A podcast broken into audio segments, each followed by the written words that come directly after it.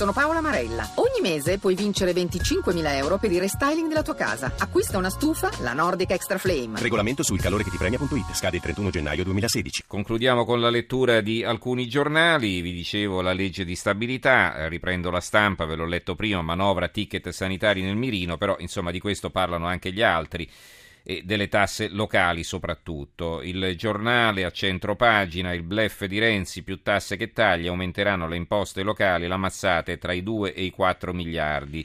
Alla faccia della sbandierata promessa di non aumentare le tasse locali, la verità è che un aumento di tasse che parte da 2 miliardi di euro ma può salire fino a 4 arriva con un aumento delle accise che potrebbe scattare se il rientro dei capitali non darà quanto sperato più altre cifre non prevedibili sulla tassa dei rifiuti e sui ticket sanitari, quali, capitoli scusate, sui quali governatori e sindaci avranno mano libera, un conto che da solo vale più dell'eliminazione di Tasi e IMU sulla prima casa.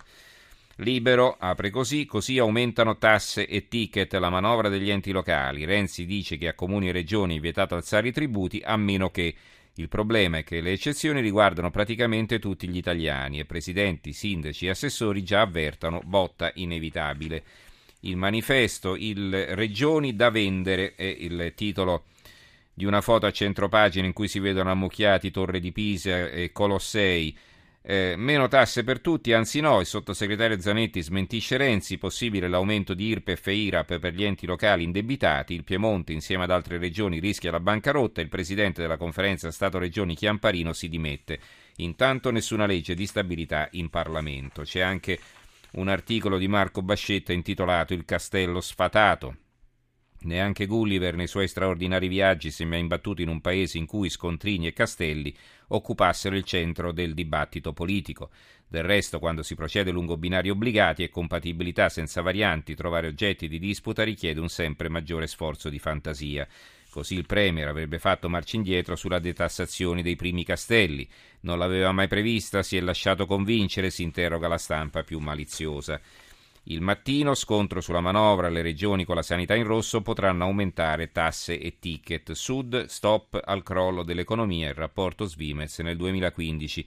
La decrescita del PIL si azzera dopo sette anni di recessione grazie a export, turismo e agroalimentare. Quindi una buona notizia per il mezzogiorno. La Gazzetta del Mezzogiorno, la manovra non evita altre tasse, ticket o addizionali nelle regioni in rosso, Puglia e Basilicata, però dicono nessun rialzo e il Fatto Quotidiano, ultime sulla manovra fantasma, comuni e regioni non potranno aumentare le imposte, ma tariffe e ticket sì, castelli e ville pagheranno, ma con lo sconto.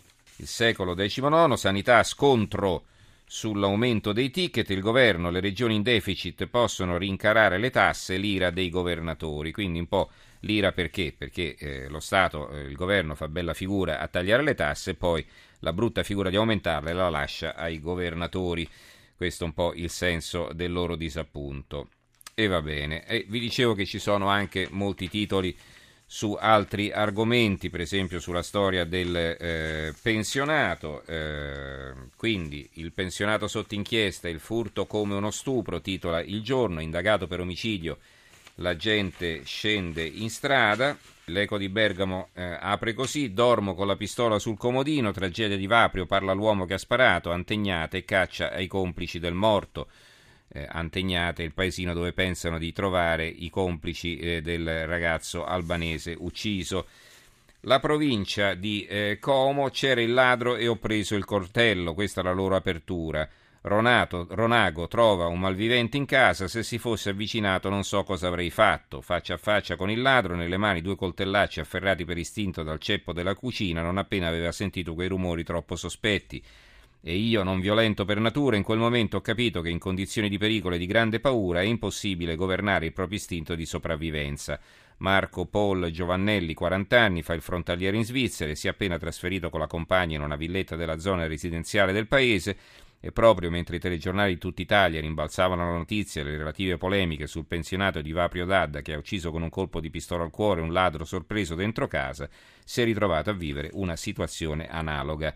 C'è anche il commento di Giuseppe Battarino che dice è un insieme di comportamenti singoli e reciproci a tenerci insieme con un accettabile livello di sicurezza I comportamenti devianti devono essere prevenuti, al più pericolosi va dedicata maggiore attenzione, essere aggrediti o anche minacciati all'interno della nostra abitazione è un'offesa grave non solo eventualmente al patrimonio, ma all'idea stessa della nostra integrità personale e familiare. Iraq, primo morto eh, americano nella guerra contro l'ISIS, un blitz delle forze speciali con i peshmerga kurdi, libera 70 ostaggi, colpito un militare americano, questo è il titolo della stampa a centro pagina. L'apertura del giornale, raccomandazione alle questure, nascondete i crimini dei profughi, necessario tutelare i richiedenti asilo anche se delinquono e discriminazione al contrario. Che cosa significa? Lo spiega Tramontano, Salvatore Tramontano in questo articolo di fondo. La gogna non è uguale per tutti. Le questure italiane e i comandi dei carabinieri hanno ricevuto una strana raccomandazione, un consiglio disceso da molto in alto, una sorta di velina a uso interno. Se un profugo, un richiedente asilo viene denunciato o addirittura arrestato mentre sta commettendo un reato, non dovete raccontarlo a nessuno. Acqua in bocca, omertà, silenzio, niente comunicati stampa, nessuna soffiata ai giornalisti. L'obiettivo è tutelare il migrante.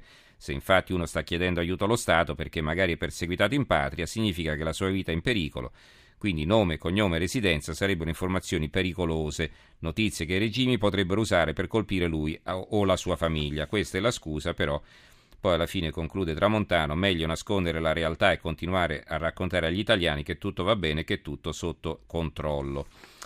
Abbiamo il fatto quotidiano, sindaci PD contro il boomerang Verdini, da Torino a Bologna, Fassino Merole e anche Cosolini a Trieste temono guai per causa sua alle amministrative, timori perché il feeling tra Renzi e Denis scontenti la base Dem e porti via voti, l'ex segretario di S si sfoga al telefono con il Premier, se quello continua ad andare in tv io, ricand- io non mi candido. E Palazzo Chigi prova a nascondere l'alleato. E poi eh, vi leggo alcune altre notizie un po' più leggere. Allora, eh, così chiudiamo in serenità. Eh, L'Eco di Bergamo vende online locomotiva del 1916, binari compresi. Pensate un po'. Cent'anni fa, quando è stata costruita, trainava vagoni su cui venivano caricati anche i carri armati. Ora in vendita online su un portale dedicato alle macchine edili e agricole. Sul sito c'è anche una sezione dedicata all'usato ed è lì che la gloriosa locomotiva a vapore Breda 740-267 è comparsa. L'annuncio è stato pubblicato da Giambattista Pozzoni, rivenditore di macchine edili di Chiuduno.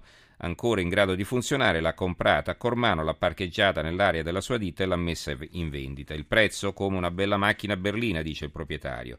Qualche decina di migliaia di euro quindi, però nel prezzo sono compresi i tender e i binari su cui farla scorrere. Bisogna vedere chi se la compra, insomma, e dove la mette poi soprattutto una locomotiva del 1916. Chissà, forse magari un comune che se la piazza in città. E va bene. Eh, poi il giornale di Brescia, una curiosità. Addio, vado in Bulgaria a godermi la pensione. Sofia è tra le mete di chi fatica ad arrivare a fine mese, la storia di un rovatese a Varna, Varna è una città bulgara, un ex camionista organizza un meeting per i pensionati italiani interessati a trasferirsi in Bulgaria e a vivere bene con 1000 euro al mese, quindi la gente se ne va perché con la pensione che prende in Italia faticherebbe a tirare avanti, invece se si trasferisse come stanno facendo in tanti in altri paesi e, e quindi eh, potrebbe fare una vita da eh, signore. L'Unione Sarda, la nonnina dell'isola, compie oggi 111 anni.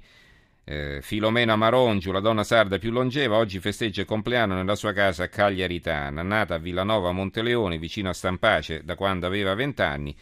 E come ha fatto? Qual è il segreto? Che, che la, la, solita domanda che si pone no? a chi eh, arriva a vivere così a lungo. Eh, la risposta qual è? Ho ricevuto e dato amore. Ecco come ha fatto. Secondo lei, qual è il trucco della sua longevità? Come fare ad arrivare a 111 anni? E poi il piccolo di Trieste, le 500 guide a dorso d'asino, escursioni gratuite con operatori ambientali da tutta Italia. Il maxi raduno sulle Dolomiti friulane, andare per sentieri a dorso d'asino, approfondire la conoscenza della montagna friulana, sarà possibile farlo in occasione della pacifica invasione del Parco regionale delle Dolomiti friulane da parte delle guide ambientali, escursionistiche dell'AIGAE provenienti da tutta Italia per celebrare il proprio raduno nazionale. E va bene, penso che ci possiamo fermare qui. Allora, io eh, ringrazio eh, Gianni Grimaldi in regia, Antonello Piergentili che ha curato la parte tecnica, Giorgio Allegretti, Carmelo Lazzaro e Giovanni Sperandeo in redazione. Grazie anche a tutti voi per averci seguito. La linea passa al giornale radio che sarà condotto da Monica Giunchiglia. Noi ci risentiamo domani sera. Grazie a tutti e buonanotte.